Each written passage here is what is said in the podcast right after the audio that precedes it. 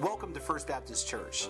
You're listening to the teaching ministry of Pastor Sherman Burkhead. Check us out on the internet at fbcboron.org.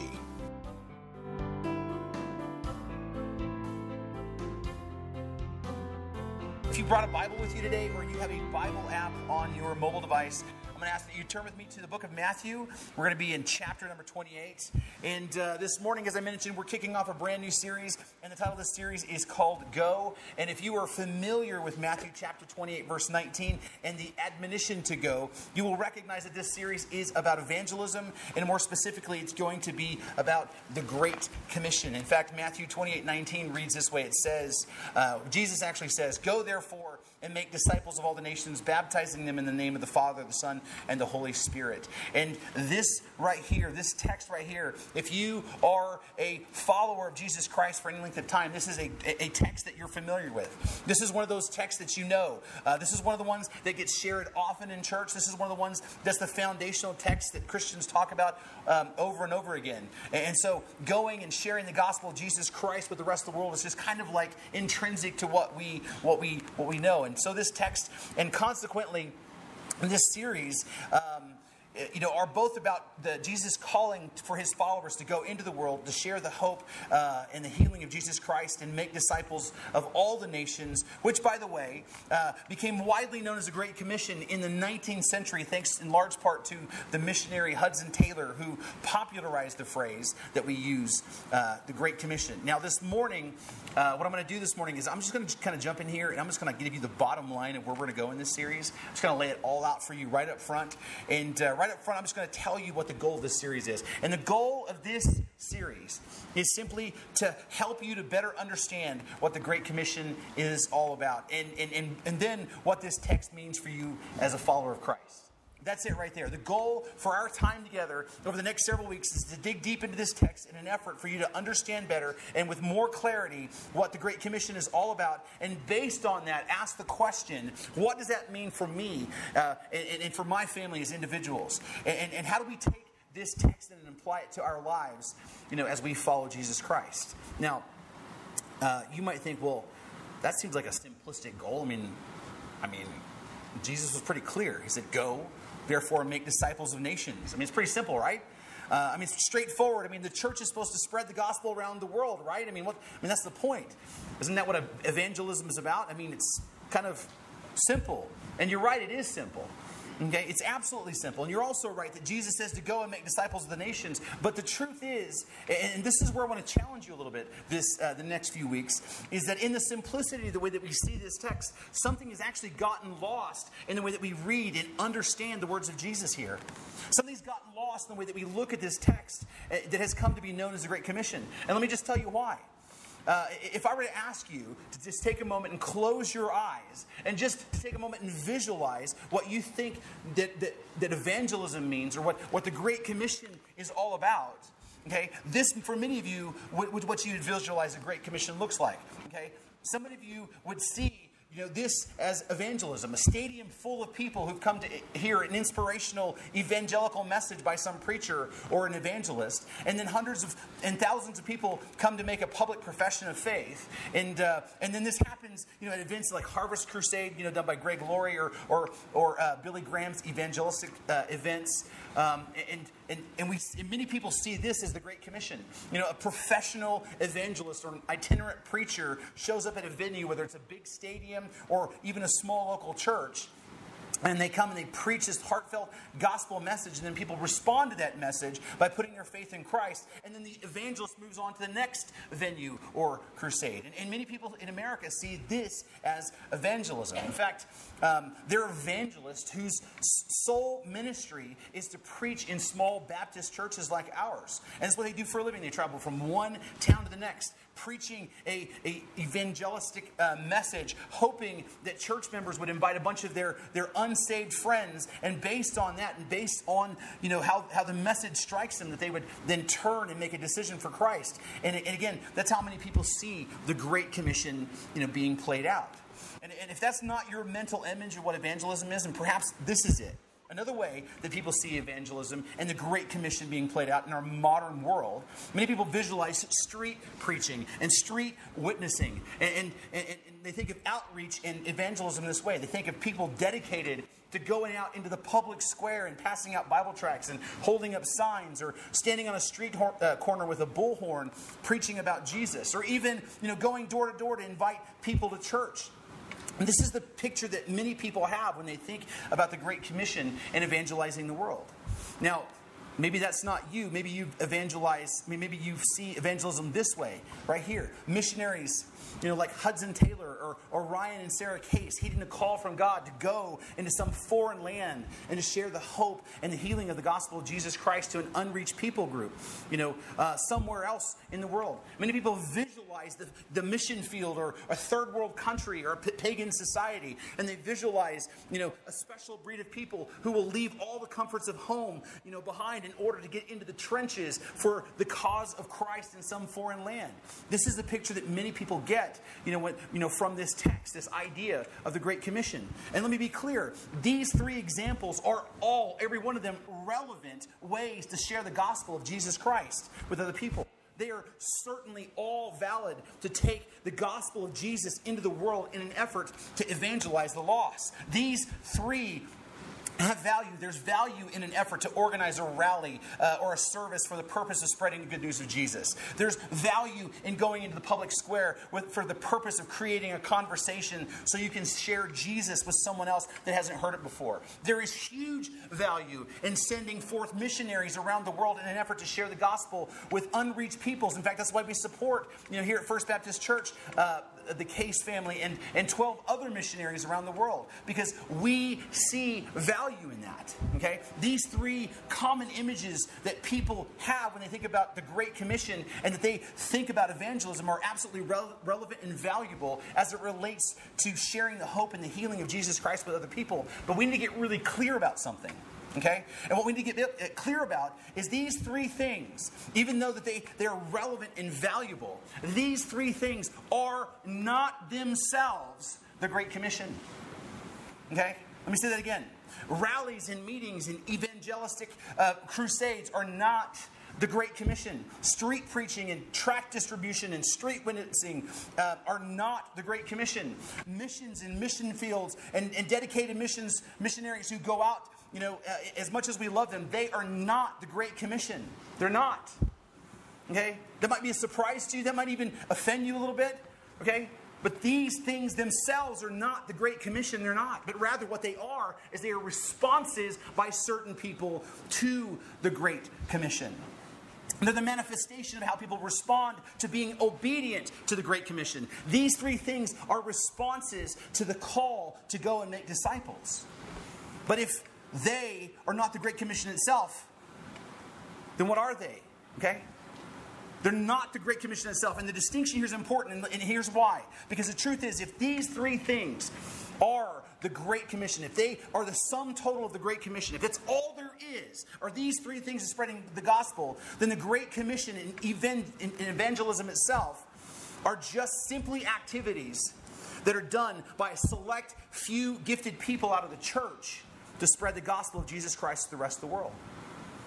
And that's what the Great Commission is reduced down to for many people. That's all there is. That the Great Commission is an effort to share the gospel, you know, uh, simply becomes the work of, of specialists, specialists in the church who have the call on their life or the gift of evangelism.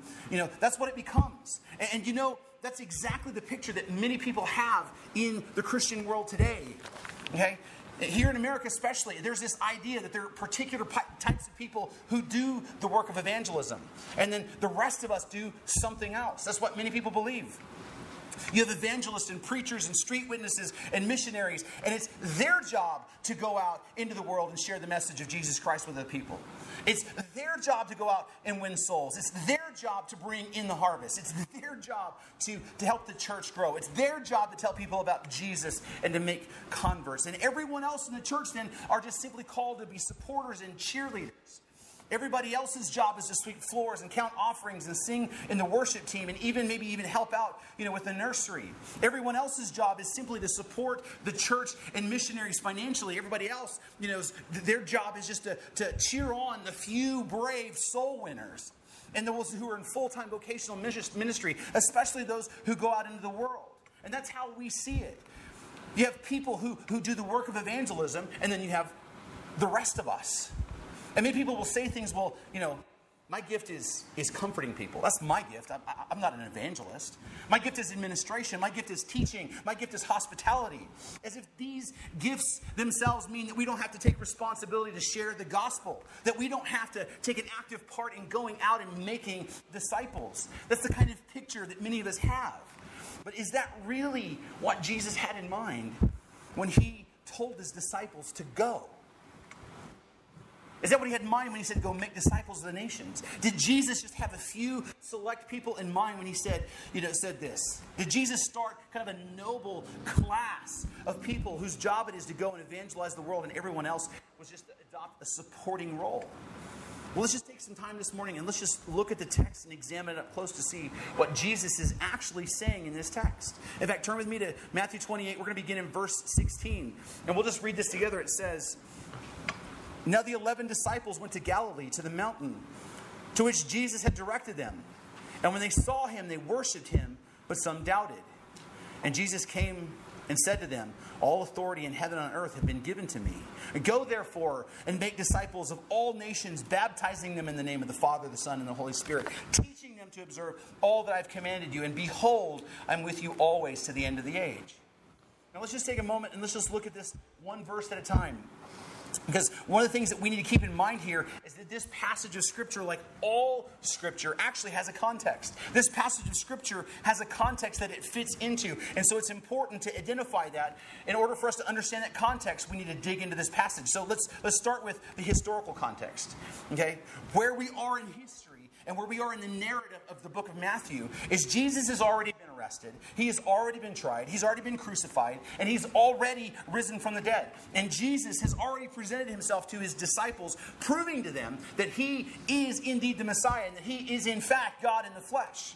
And so this meeting on the mountainside happens shortly after that. Now, one of the things that we need to be clear about is this event is not the same event that's recorded in Acts where Jesus promises the Holy Spirit and then ascends into heaven. Because Jesus ascended into heaven about 40 days after. Okay, he spends about 40 days with his disciples. So, this event that we're talking about here takes place shortly after the resurrection. In fact, probably within about two weeks. Okay, and so so it's Jesus's, you know, it's before his final meeting with his disciples, and it's before he ascends into heaven. Now, at this point in the story, I want you to notice what it says here. It says, "Now the eleven disciples," because obviously there's one less, because uh, Judas betrayed Christ and then killed himself. Now the eleven disciples went to Galilee to a mountain to which Jesus had directed him, directed them. So the remaining disciples went to this particular mountain in Galilee that Jesus told them to meet him on. So basically, they had this appointment with Jesus on a certain day on this mountain in Galilee. And then in verse 17 it says, And when they saw him, they worshiped him, but some doubted. Now, this is an important place to stop because um, this right here, this is an important text for us to actually get our heads wrapped around and actually examine. It says, when they saw him, some worshiped. I mean, it said that when they saw him, they worshiped him, but some doubted. Now, this right here, this should cause you to stop and ask, well, who doubted? I mean, who could possibly be doubting here? I mean, think about this. Jesus had already appeared to his disciples in person before this day, proving that he's come back from the dead. In fact, he's presented himself to, to most of his disciples shortly after he rose, but he didn't appear to Thomas at first. And Thomas said about hearing of the resurrected Christ, he says, Unless I see, you know, in his hands the mark of the nails and place my finger in the mark of the nails and place my hand in his side, I will never believe. That's doubting Thomas. And then eight days later, Jesus shows up again, presents himself to, to Thomas. And do you remember what he said? What Thomas said to him? Because Thomas, upon seeing the, the, the resurrected Jesus, cries out, My Lord and my God. He recognizes that Jesus is not only risen from the dead, but he is God incarnate, God in the flesh. So Thomas the doubter doubts no more. And so all the disciples, shortly after Jesus was raised, completely believed in him. So the question you have to ask then is who are the doubters then in this story? Can't be the 11. They've witnessed the, res- the risen that Jesus Christ. They've, they've, they've spent time with him. So it can't be them. They've already been in his presence. They've seen his glorified body. Even other disciples, including Mary Magdalene, have seen him. So if it's not the 11 disciples, then who's doubting here? What, what does that mean? Well, it can only mean one thing. It means that there was somebody else there that day. There's somebody else there, you know, doubting the risen Christ, which means there must be other people at this meeting, which stands to reason because think about this. If Jesus was simply going to meet with his 11 disciples, he would just appear to them in a room privately like he's done before. That's not what he does here. He meets them, the disciples, in an open air meeting place, a public forum on the side of a mountain. Why would Jesus do such a thing? Why would he meet his, ven- his followers in such a venue? Because it was on the side of a mountain where Jesus liked to preach to large crowds. Remember the Sermon on the Mount? We just talked about that. It's the same kind of setting. You see, Jesus' 11 disciples are not meeting Jesus for a private meeting to talk about the strategy of the church. They're meeting Jesus in a public place where he's about to proclaim publicly what his instructions are. There are a lot of people at this meeting. In fact, many historians believe that this is the exact same event that Paul refers to in 1 Corinthians 15 6, where he says, Then Jesus, where he, he, Jesus appeared to more than 500 brothers at one time, most of whom are still alive, though some have fallen asleep. Many Bible and church historians believe that over 500 people were there at this meeting along with the 11 disciples. And think about this with this perspective in mind. Verse 17 when it says, and when they saw him, they worshiped him, but some doubted, that suddenly fits the historical context because the 11 disciples believe. And there were some in the crowd who then doubted. Now, why is this important? Well, this is important because this information helps us to determine the immediate context of this text. Because if you remember, the immediate context is determined by three questions Who's talking? Who are they talking to? And what are they talking about? Well, we know from this passage that Jesus is the one that's going to do the talking when he talks about the Great Commission. But who's he going to be talking to? Well, this is an important question because there are some people who are going to argue that the Great Commission that Jesus gives, you know, in this text to, to spread the gospel around the world was a commandment only given to the disciples, the 11 disciples. That the Great Commission isn't for all Christians, only a select few who are called to go. You know, the, the, ministry, the ministry superstars like the apostles. But what we learn from the historical context of this story, that they're not just 11 disciples there, they're like 500 people here. And Paul calls them brothers, which means that they're believers, though some of them may have doubted at first. So, who is Jesus talking to? He's talking to the crowd. He's talking to them all. He tells them all to go make disciples of all nations. This is hugely important because if Jesus wanted to simply anoint 11 guys for the work of, the, of evangelism, he could have done that in a private room somewhere. But he doesn't do that. He takes the message to a crowd of 500 people because this commission, the Great Commission, isn't for a select few, it's for everyone. Now look at verse 18. Jesus said, and Jesus came and said to them, All authority in heaven and on earth has been given to me. Okay? Now, this is an important point because Jesus makes a point to let them know, the crowd know, that he is endowed with all authority over everything and that the, the resurrection from, from the dead is his proof of that. Now, this, this is further evidence that he's talking to the crowd because, because this is the point. This is a point that the disciples already know. Okay? Jesus doesn't have to tell them that, that he has all authority. He's the Messiah. They already know that he's the Messiah. They already know he's God in the flesh. They already know that he's the way, the truth, and the life. They already know that he has all authority both in heaven and on earth. And so Jesus isn't telling the 11 disciples, all authority in heaven and on earth has been given to me. He's telling the crowd, particularly those who are doubting. He's telling the crowd of 500 people that I have the authority given to me over everything and everyone, and I'm telling you what you need to do. You need to go, therefore, and make disciples of all nations, baptizing them in the name of the Father, Son, and the Holy Spirit, teaching them to observe all I've commanded you. And behold, I'm with you always, even to the end of the age. Jesus, in essence, is telling the crowd, I'm the risen Messiah. I've been given total authority over everything and everyone. I'm telling you, you need to get busy sharing the good news about me. That's what Jesus is saying. Now, I want to back up though. I want to look a little more closely exactly exactly what Jesus is saying here. In fact, let's look at this first part of verse 19. Jesus says, "Go therefore and make disciples of all nations." This part of the passage right here. This part of the passage right here is actually the cause of most of our misunderstandings. Okay? And how we see and how to apply this entire text. And let me explain why.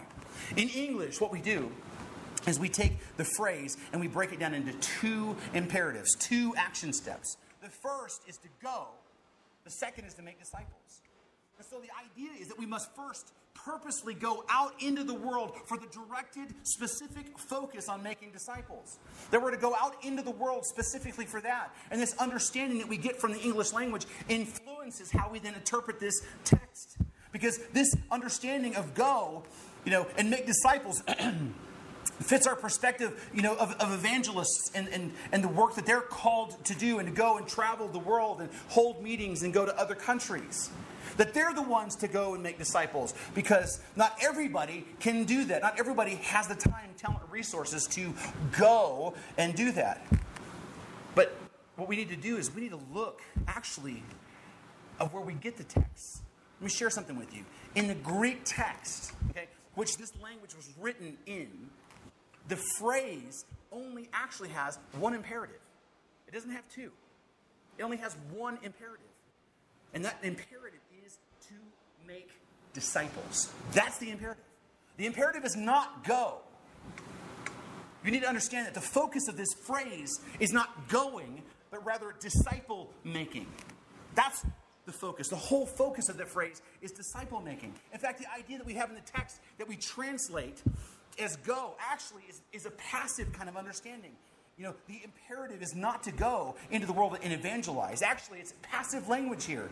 It's the idea that, you know, it's an idea that's different than that. The picture is different than that. What Jesus, in essence, is saying is, as you go, that's the difference. As you go, make disciples of the nations. As you go from town to town, make disciples. As you travel and see your family, as you go abroad in other countries, as you go to work, as you carry on with your daily activities, as you live your life, go and make disciples of all the nations.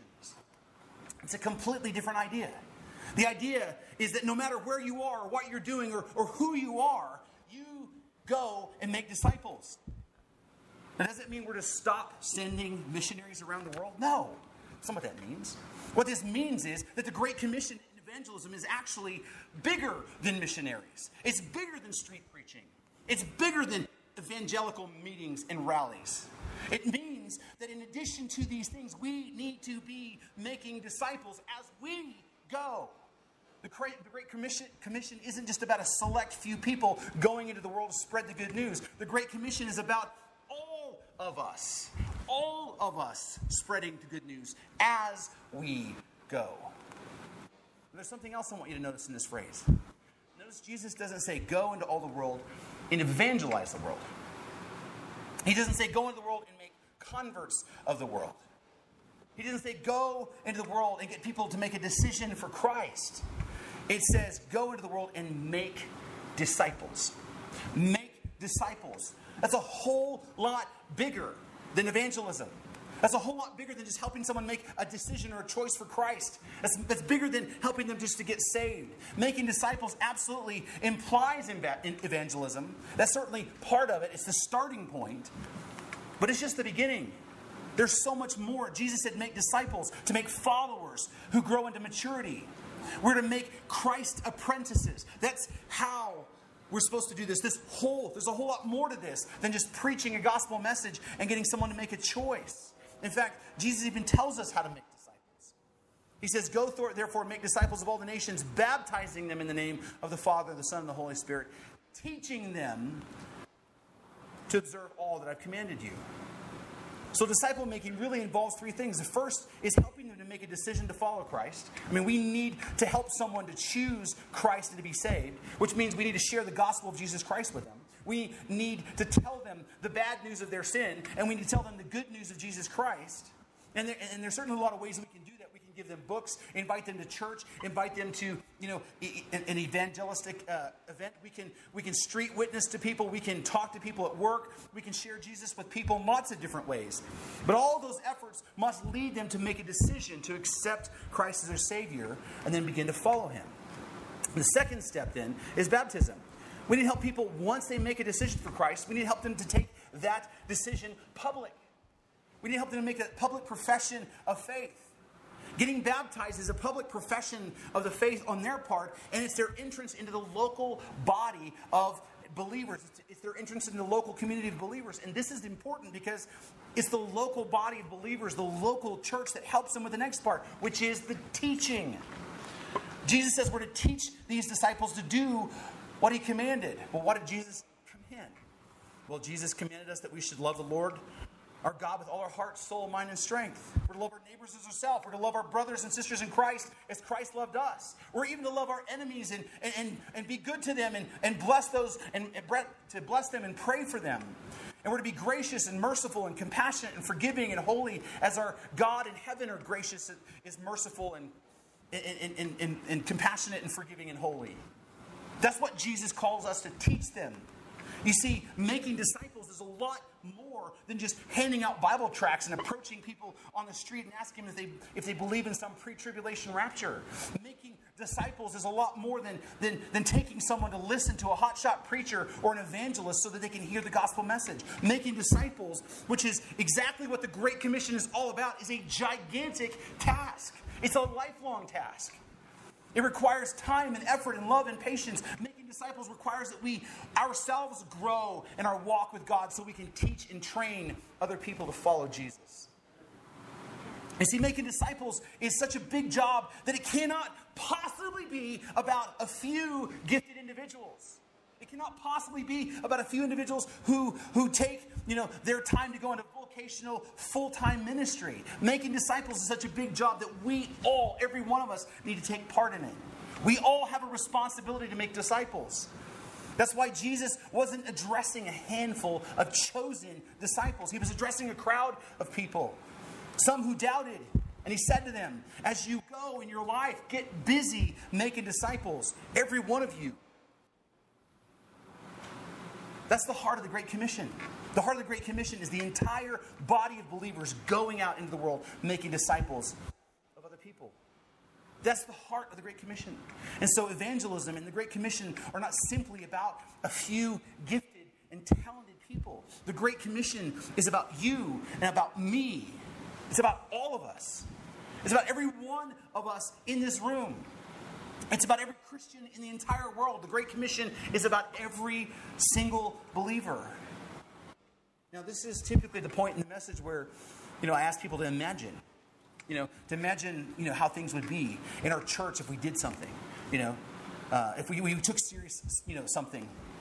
Well, imagine, you know, how it would be for us to, to make disciples.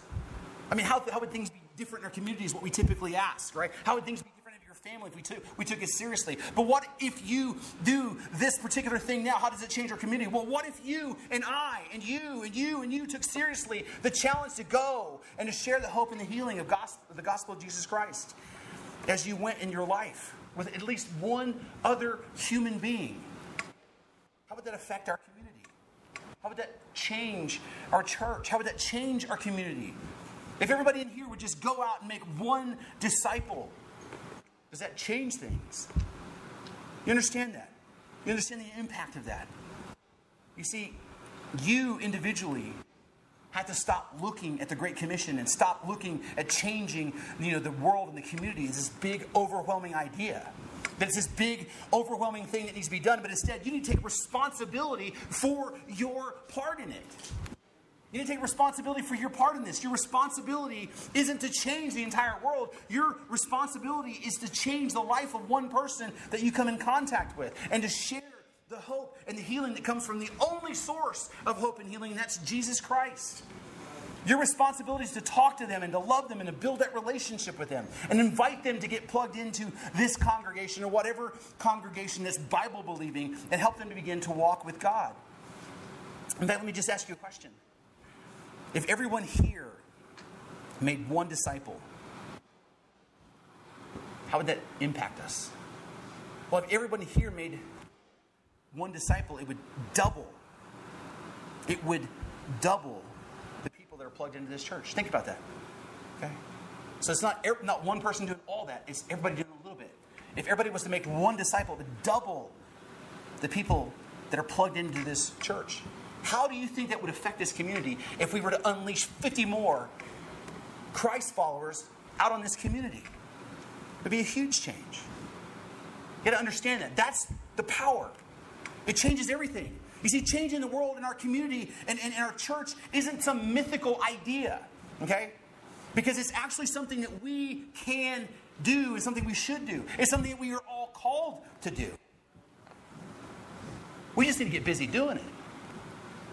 And here's the thing you don't have to, to think in terms of, you know, I have to change the entire world.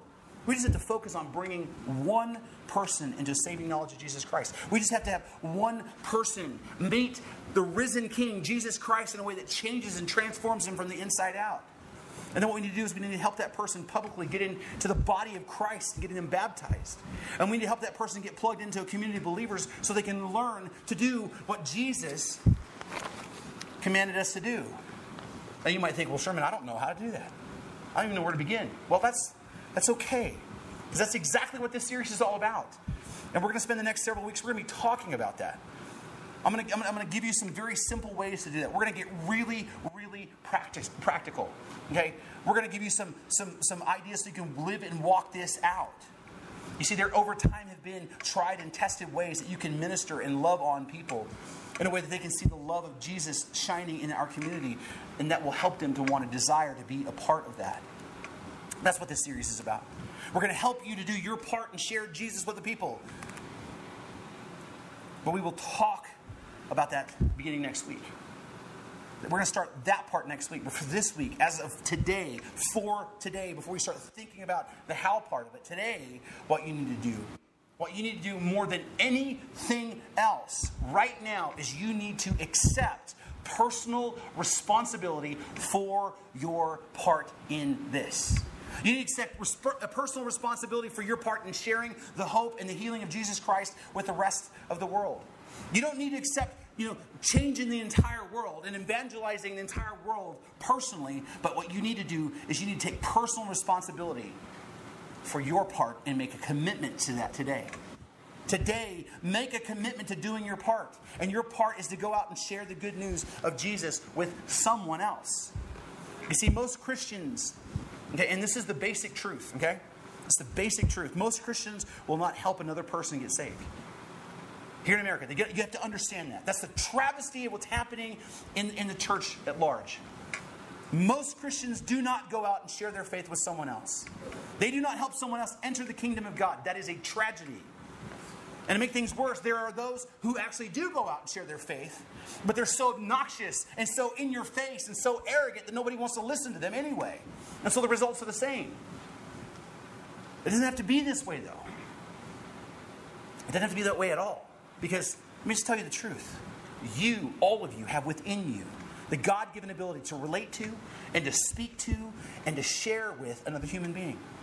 You have all the tools. In fact, the promise that Jesus made in the book of Acts, he said, But, but you will receive power when the Holy Spirit comes upon you. You will be my witnesses in Jerusalem and all Judea and Samaria to the end of the, to, to the, end of the earth. And you might say, Well, Sherman, well, that, that was where the Holy Spirit descended on them and gave them some supernatural powers. You know, that was specific to that time, and you're right.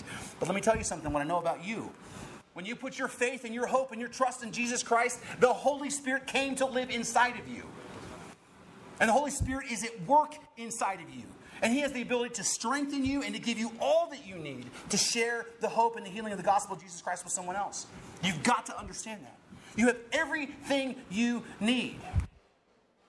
It's just the reason you haven't done that is because you haven't decided to do it.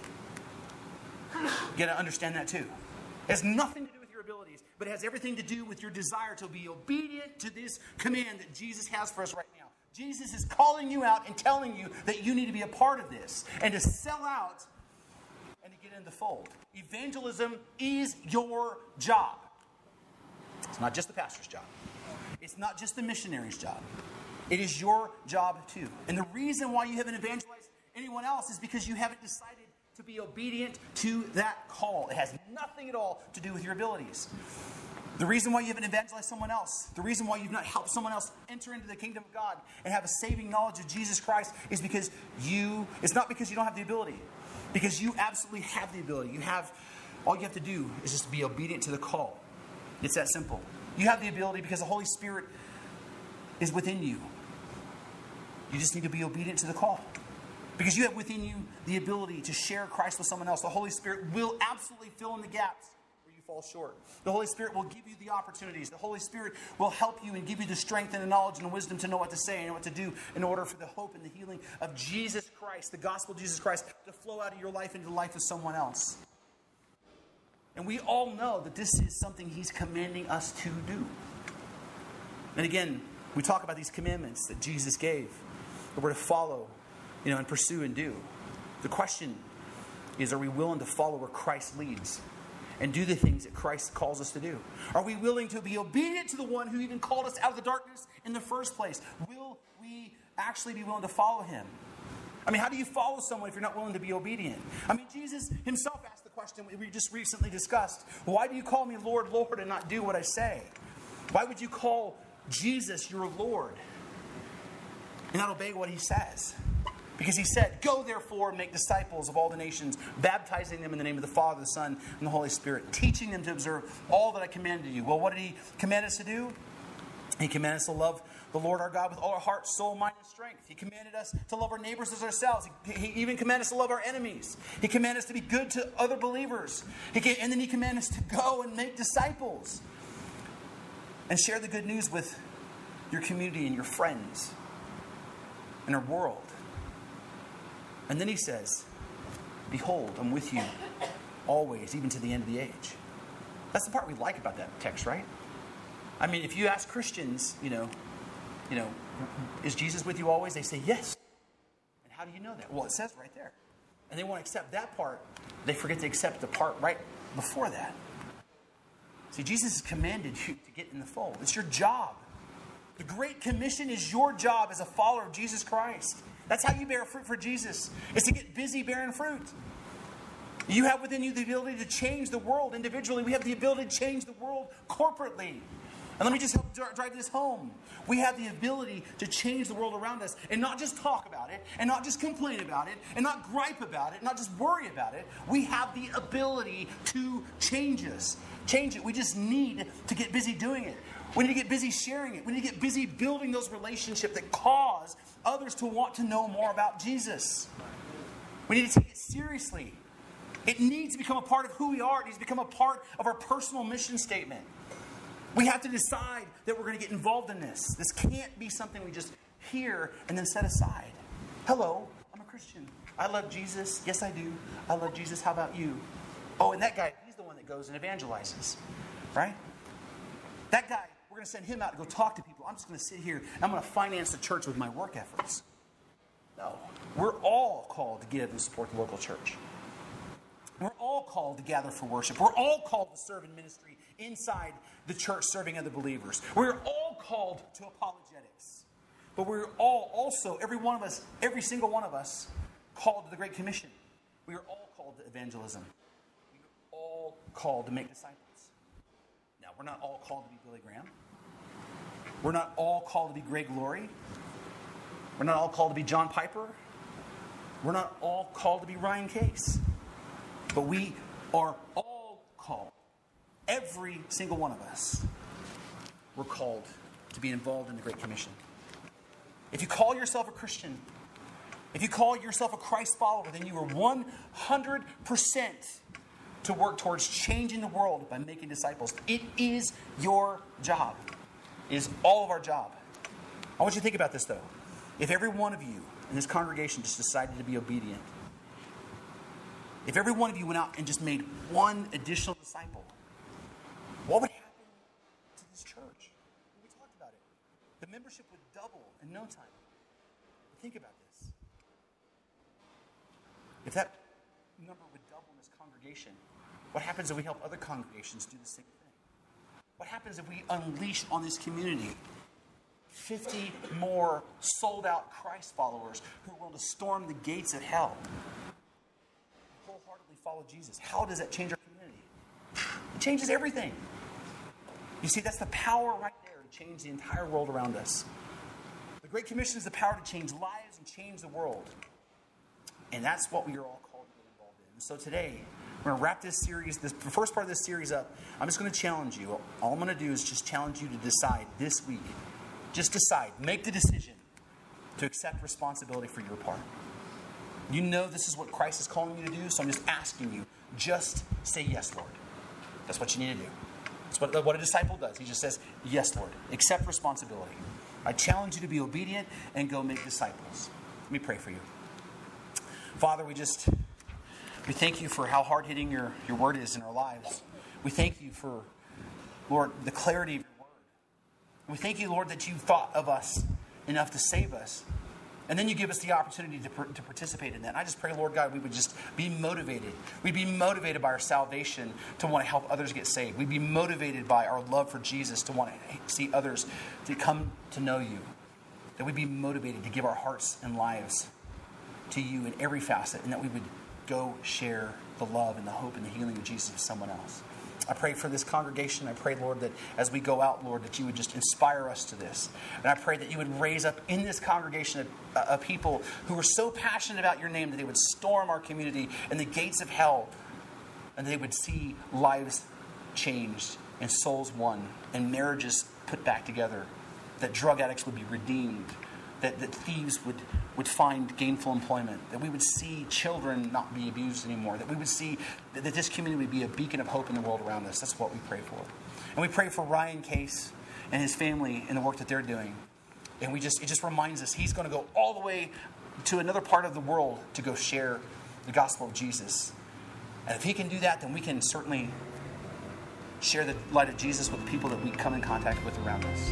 We thank you, Lord. We just praise your name. In the name of Jesus we pray. Amen. Thank you for listening. You've been listening to the teaching ministry of Pastor Sherman Burkhead. Check us out on the internet at fbcboron.org. And please consider partnering with us financially as we share the hope and the healing of Jesus Christ with our community and with the world.